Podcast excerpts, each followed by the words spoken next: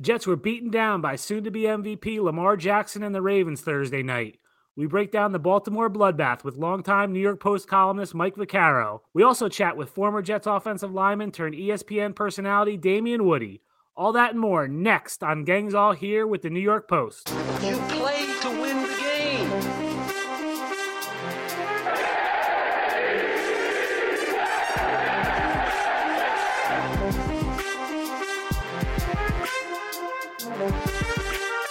Welcome to Gangs All Here, a New York Jets podcast with the New York Post. I'm your host and Jets beat writer Brian Costello. You can follow me on Twitter at Brian Cos.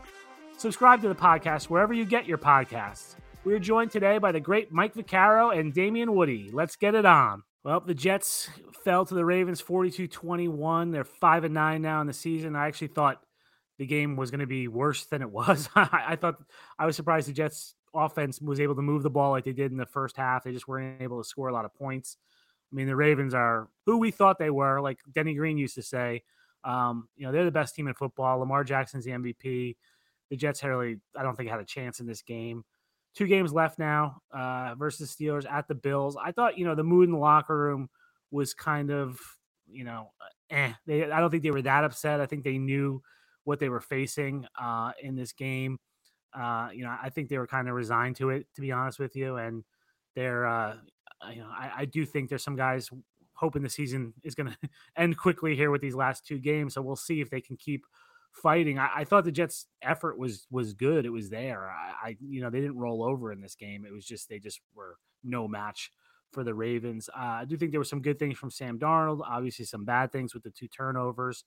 Um, you know, but we'll see how he finishes up the season and Le'Veon Bell with a season high 87 yards was a good development for them.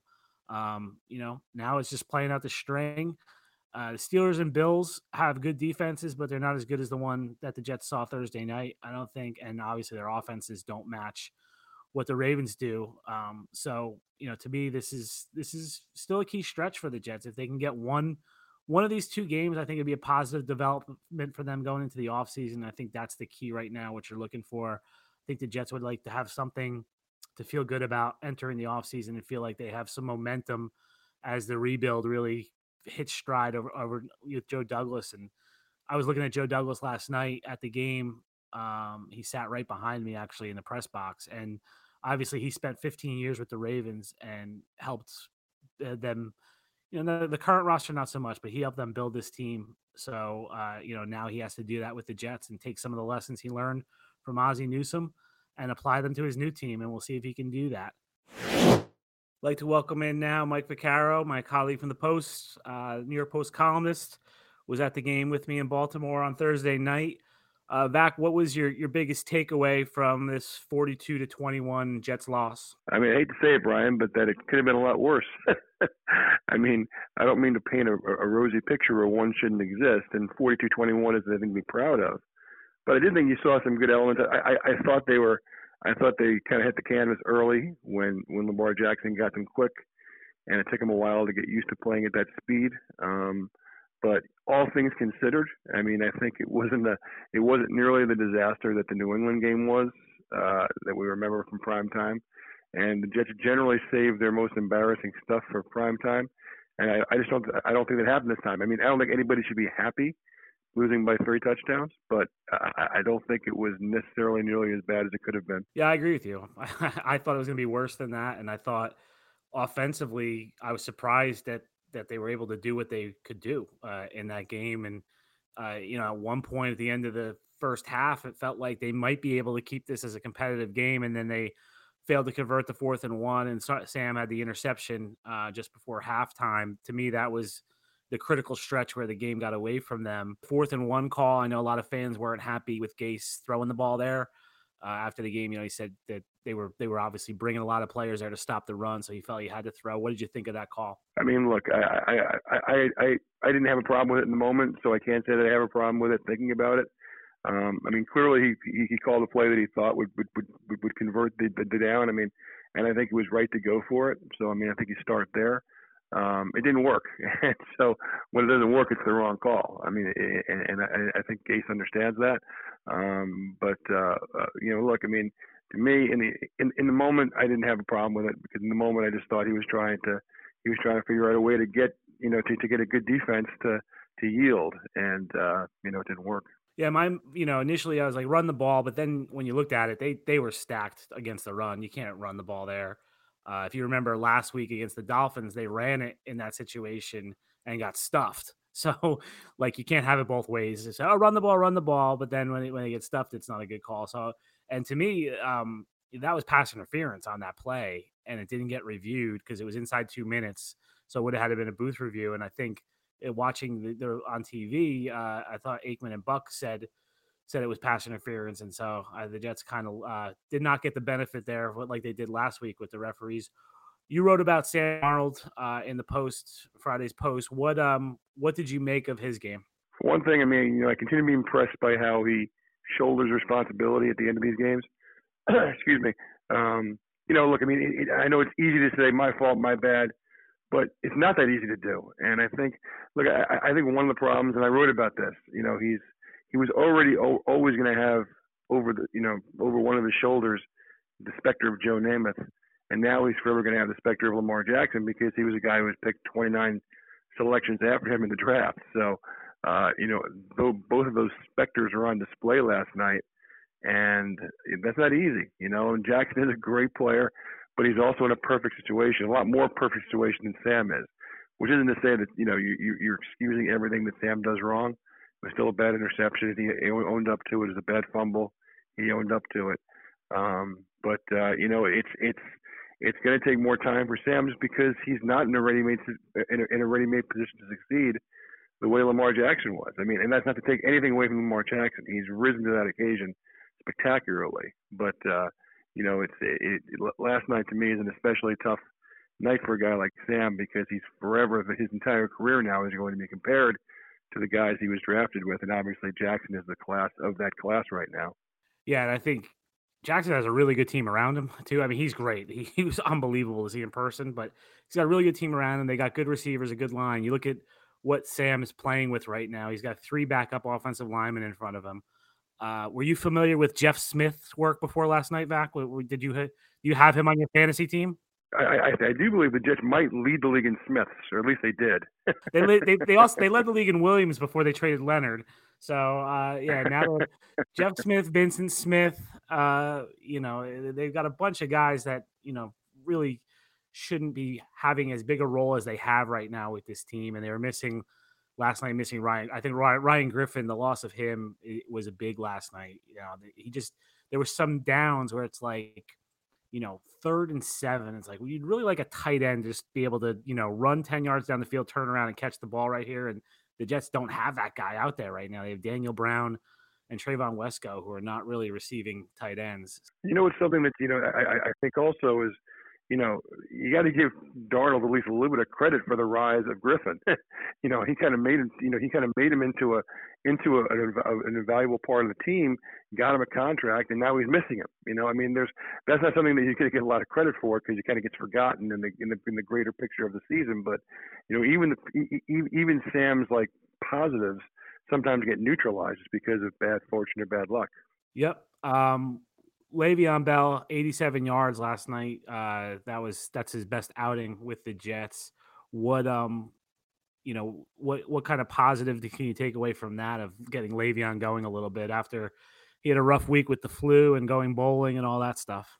Yeah, I mean, look, I mean, he's such an important part to where the Jets are right now, and I think as as important as anything, it's it's good to see. I think anyway, uh, feeling more comfortable giving him calling his number more. I mean, if this is going to be a marriage that goes on beyond week 17 this year, and you're going to have him on your team, you better use him. That's the reason why you have him. And I know there's all kinds of questions as to as to how much Gase really did in fact want him. But look, as long as as long as Mr. Offense has a guy with this diverse skill set on his team, he's got to figure out that's on him. He's got to figure out a way to get him more involved, and uh, you know that I think is is, is encouraging. Uh, but uh, it's it's you know I, I think we'd like to see more of that the next couple of weeks. I know the games don't really mean a lot in terms of the you know the actual stuff you want things to mean about in December, but uh, you know that, that's certainly one aspect that I think is going to be important to see is is uh, is, is how does Gase utilize him and and going forward what that'll mean for next year. You know what's funny about the whole Bell story is like, and you just said like Gase has needs to figure out ways to use him, and I've written stuff like that. I actually looked it up the other day, and going into Thursday's game, so I don't have this. You know, obviously the stats aren't updated, but entering Thursday's game, uh, among running backs in the NFL, Le'Veon Bell was eighth in the NFL in touches.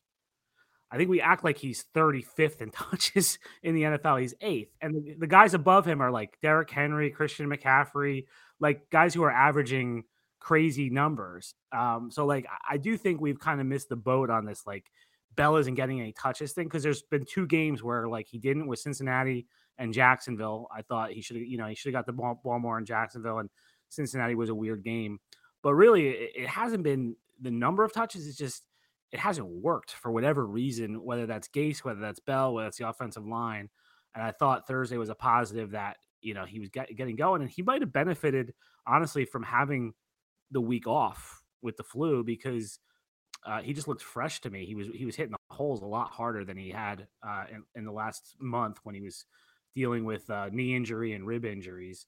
Yeah, I agree with that. And I also wonder if the, uh, you know, it's not an easier narrative to push that Bell's not getting touches as opposed to Bell's not playing very well. And you know, you can fall that under the umbrella of you know one more reason to just take a take, take a side swipe at Adam Gase. Yeah, well, yeah, we we know that's that's a cottage industry right now. So, um, you just touched on Bell in the last two games. What else over these last two games um, do you do you think you you you know you you want to see that could be a positive going into 2020? Well, I mean, look, I mean, I, I hate to focus everything on the quarterback, but it's it's really all about the quarterback, isn't it? I mean, he is he is you know they they want him to be their franchise guy, and I think that look, and and, and it uh, it is a little unfair because he doesn't have you know forget not having the weapons that Lamar Jackson has. He doesn't have the weapons that Sam Darnold had five, six, seven weeks ago, and that makes it harder. You know, it does. It, and you know, it, it, we we can talk all we want about his decisions and so forth, but and I think he took the he absolutely took the bullet on his interception, which was an ill-timed interception. But you know, we all saw that, and we all had the same question. Well, is that really Sam's fault, or is it the receiver's fault? Is that you know, we, we you can always break down every interception. You know that you know whose fault really is, is it really? Um, but I, I really do think going forward, look, I, I don't think that you know, you know, I think both the teams they're facing have good defenses. I don't think either one of them has the kind that really should spook him. So, look, I mean, I hate to say that the quarterback's results are independent of the teams, but regardless of whether the Jets win or lose these next two games, I'd really like to see him emerge from where all, all across the summer you're talking about Sam taking that next step next year. And I think that's the important thing. You know, we really should be talking about the positive possibilities of the quarterback uh, and not the negative connotations of everything else if it's going to be anything remotely successful coming out of the season to me. Vaca, I've I watched a lot of bad football in the last few years covering the Jets. You you get you get to see the Jets and the Giants. You get the added bonus. Just like how grim just is this football landscape over these last three four years in New York? Well, it's depressing because look, I mean you, remember what it was like in the early part of the decade. I mean, we really, I, I we'd really become a football town. You know, Rex Ryan had revitalized the Jets. They'd gone to back-to-back AFC title games, so Jets fans had their stuff to be happy about.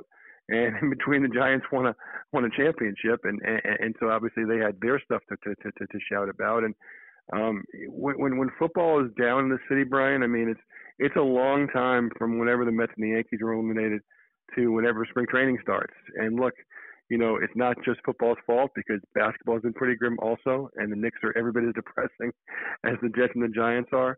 But you know, if you have at least one football team to kind of you know have you know a large part of your fan base to galvanize around, I mean, you know, it's so cold this time of year. It's so dark. It feels like it gets to be pitch black at three o'clock. I mean, that's what was de- extra depressing this week is that you know I was at the ballparks early for the Giants game on Monday, the Jets game on Thursday, and it's just you look around, it's 4:30, it's dark, it's raining, it's miserable, it's cold, and you're like, at least if it was an important game, You know, it wouldn't feel so so grim and so depressing. And for both teams to be to, to reside in the same area, it's it's it's it's a very sad status. All right, Vac. Well, thanks for joining us, and I'll see you soon uh, down the road, and probably the uh, Pittsburgh game, maybe, or or maybe in Buffalo. You making the trip to Buffalo in the season? You know, you, you know what? I'm opting for the Fiesta Bowl, which uh, you know we can make all kinds of jokes about opting for Phoenix over Buffalo. Oh, well, who, the Fiesta Bowl? Jets Bills? You're going. Wait a second. You're taking Arizona over Buffalo, and uh, you're a Bonaventure man. That's not right. Bonnies are playing Middle, Ten- at Middle Tennessee State that weekend. Really, no motivation to go to the uh, Western New York uh, tundra. All right, Vac. Well, maybe I'll see you next year. Thanks, Brian. Want to welcome in now Damien Woody, now an ESPN analyst, played for the Jets from 2008 to 2010, was a key piece of those uh, AFC Championship game teams, uh, key offensive lineman at right tackle next to Brandon Moore, and was the best offensive line in football for a while, and he was a big part of it. Damien, I really appreciate you joining us. I know you're busy on ESPN with Get Up and NFL Live and every show you do. What um just starting off, what was your your biggest takeaway from the game Thursday night? That Lamar Jackson is really good. Lamar Jackson is really, really good, and uh, you know that's what happens when when when an organization goes all in around their, their franchise quarterbacks and, and build, you know, build a team, build an offense that's specifically suited for his skill set. And, um, you know, credit John Harbaugh and Lamar Jackson for putting in the work. And now it's coming to fruition, and they're going to be the number one seed in the AFC. Yeah, it's hard. It's hard after watching that last night. I mean, seeing him in person, I was like, the speed was just unbelievable to me seeing it live. And I think – the Jets defense sort of felt the same way when they came out there. And I'm curious from your perspective. Like I talked to some of the Jets guys this week who said like you can't really prepare for that speed. You just you kind of need to see it. You, you prepared for great pass rushers, uh, you know, in a similar vein. Were, were there guys where it was like you could prepare all week, but then when you got on the field, it was just a different speed against them? Oh, absolutely. You know, as far as the you know, as far as the Jets concerned, there's no one on their roster that can simulate Lamar Jackson. So, you know, and that's and that's that's what it is with with all these teams that play against the Ravens. you go out here, you, you you know, you try to prepare the best you can, but you know, you get out there and you see and you see that game speed, and it shocks you. And the next thing you know, you're down twenty-one nothing.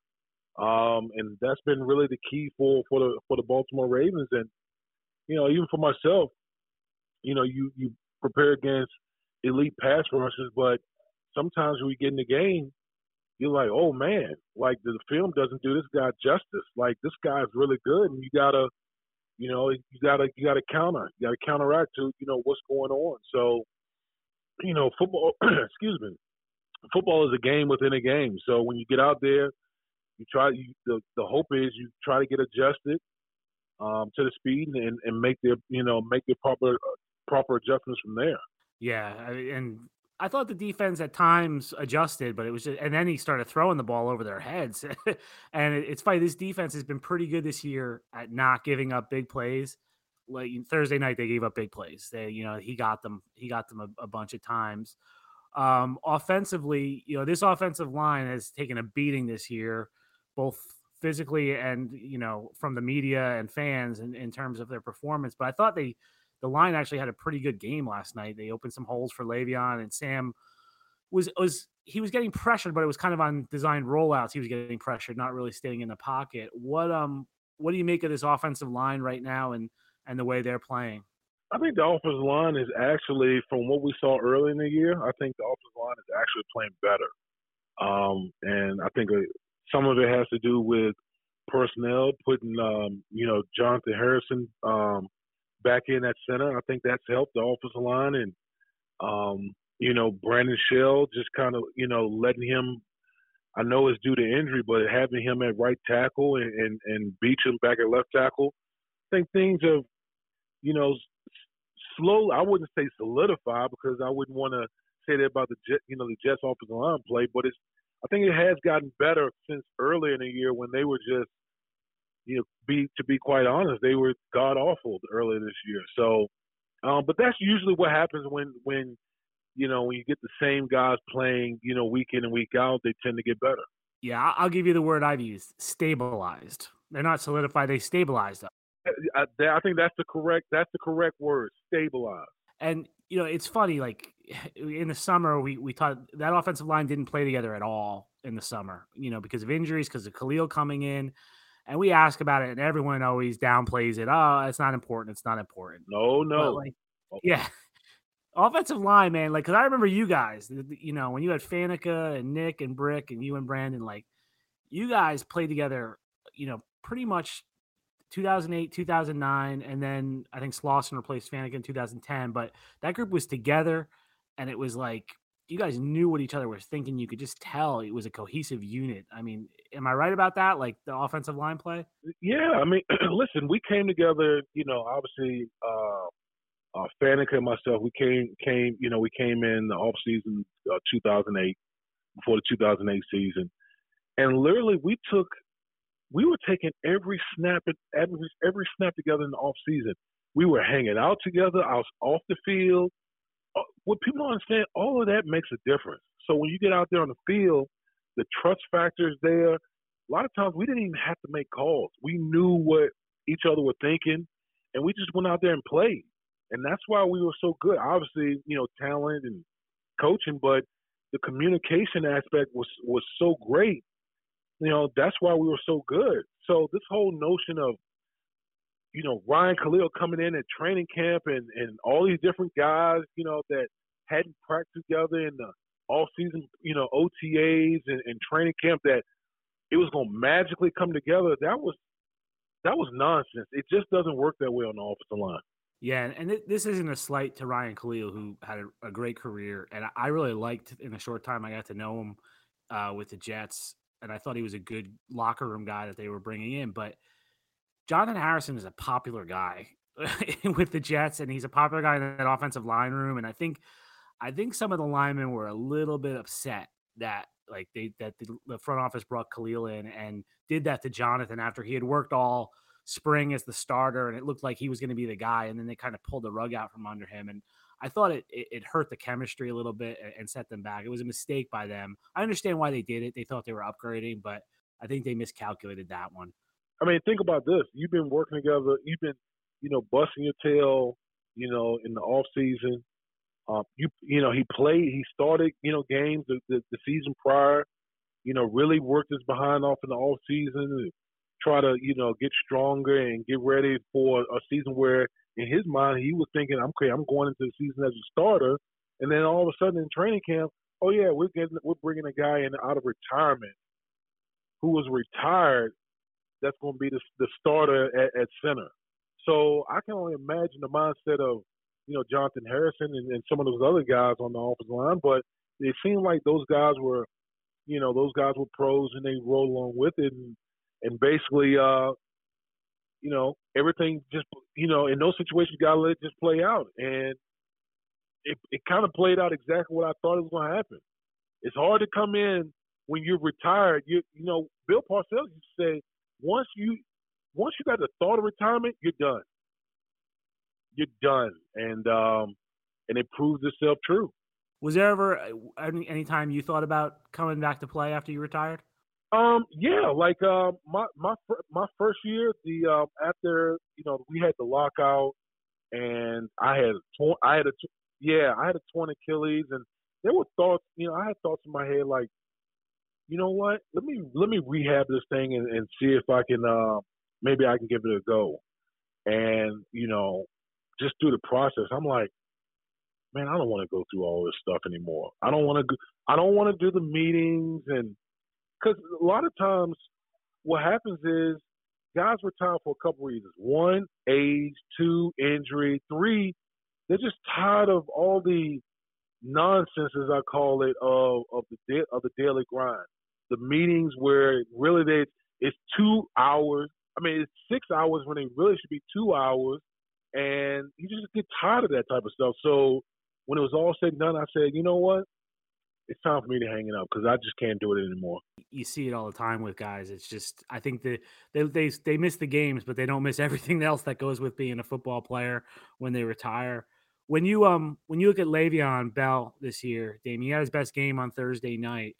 What what where do you put your finger on where it struggled? Has it been the line? Has it been him? Has it been Adam Gase? Where where do you put most of the blame for him not having the year we thought he might have with the Jets? Well, I think uh, I think there's there's blame all the way around. Uh, obviously, the line, you know, your running back is only going to be as good as the line, basically. So, you know, that's number one. Number two, I think, um, um, you know, Le'Veon, maybe Le'Veon taking a year off, you know, you know, might have, you know, done him in more than what a lot of people, a lot of people expected. And then number three, I think you got to go Adam Gase. Listen, you knew, like, regardless if you if you feel like you wanted the player or not, the player was on the team, and he's a unique talent, one of the best running backs in the National Football League. It's your job as a coach to under, under, understand the player's strengths and utilize those strengths, and I think that's where Adam Gase failed this whole year. I mean, this is a guy that honestly could play wide receiver. Like he's that good of a receiving threat. And it doesn't seem like they, you know, he utilizes that aspect of Le'Veon Bell's game.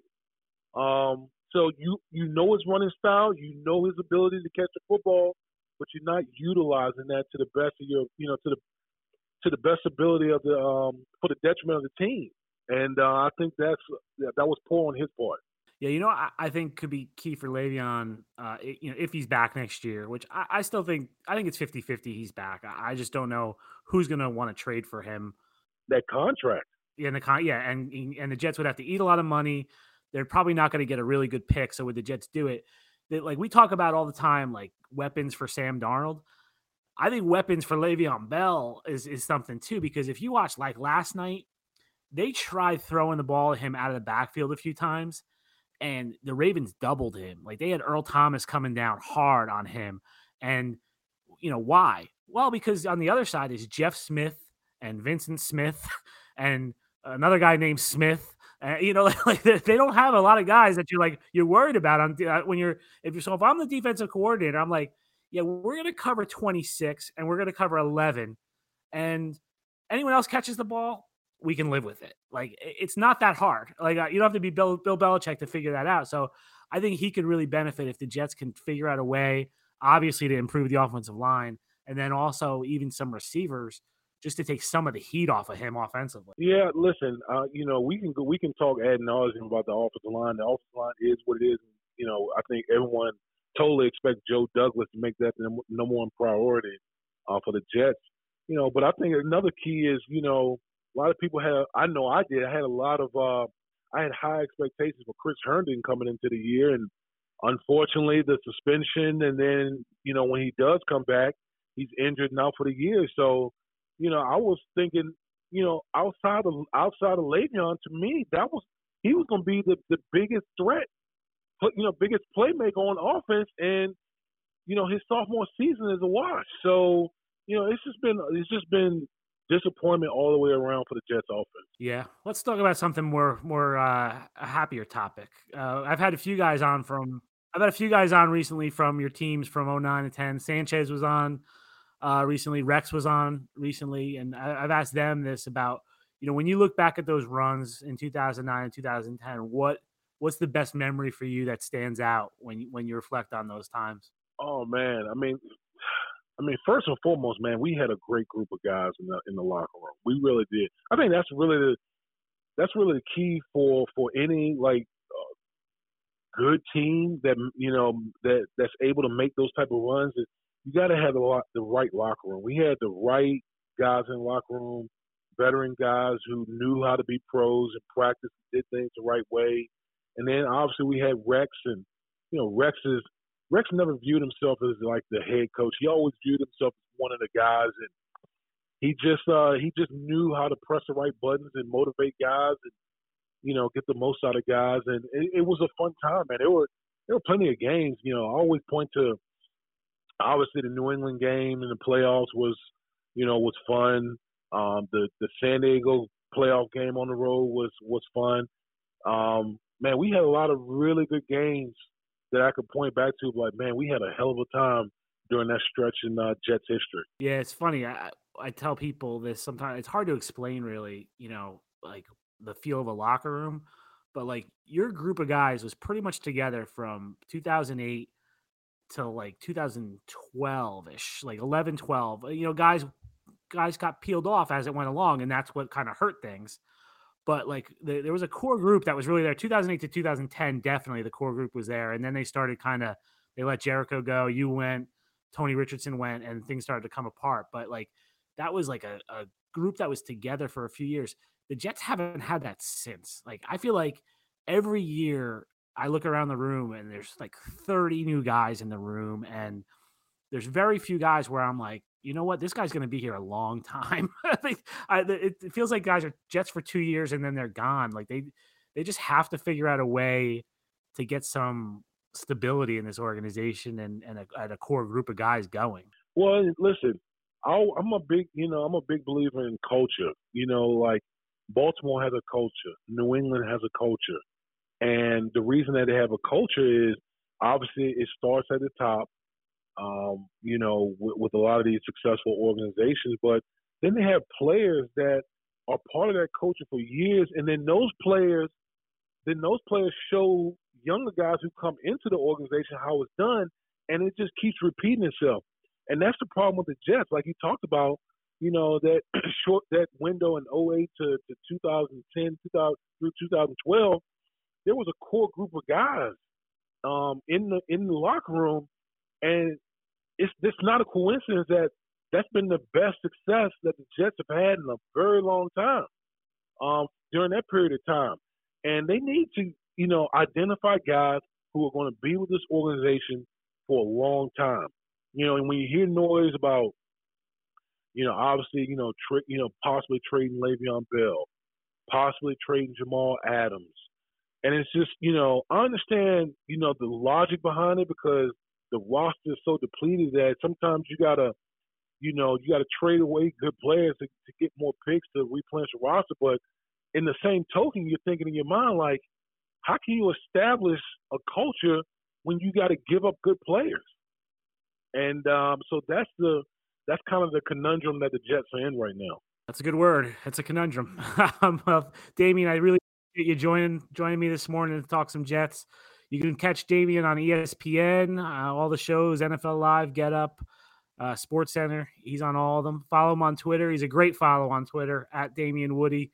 He does not hold back uh, on Twitter at all. I do not with, hold with back his, with his critiques, and, and I love it when you when you take to the videos. You have you do your videos uh, when you're really fired up. So, Damien, I really appreciate it. Thanks for joining us, and I, I hope to see you soon. Absolutely. Thanks for having me on, Brian.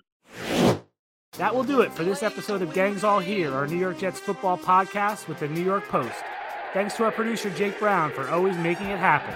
Subscribe to the show on Apple Podcasts, Spotify, or any of your preferred podcast platforms for the best Jets content. You can find more Jets news by signing up for our daily New York Post sports newsletter and by visiting nypost.com. We'll be back next Thursday to preview the Jets matchup with the Steelers. See you next week.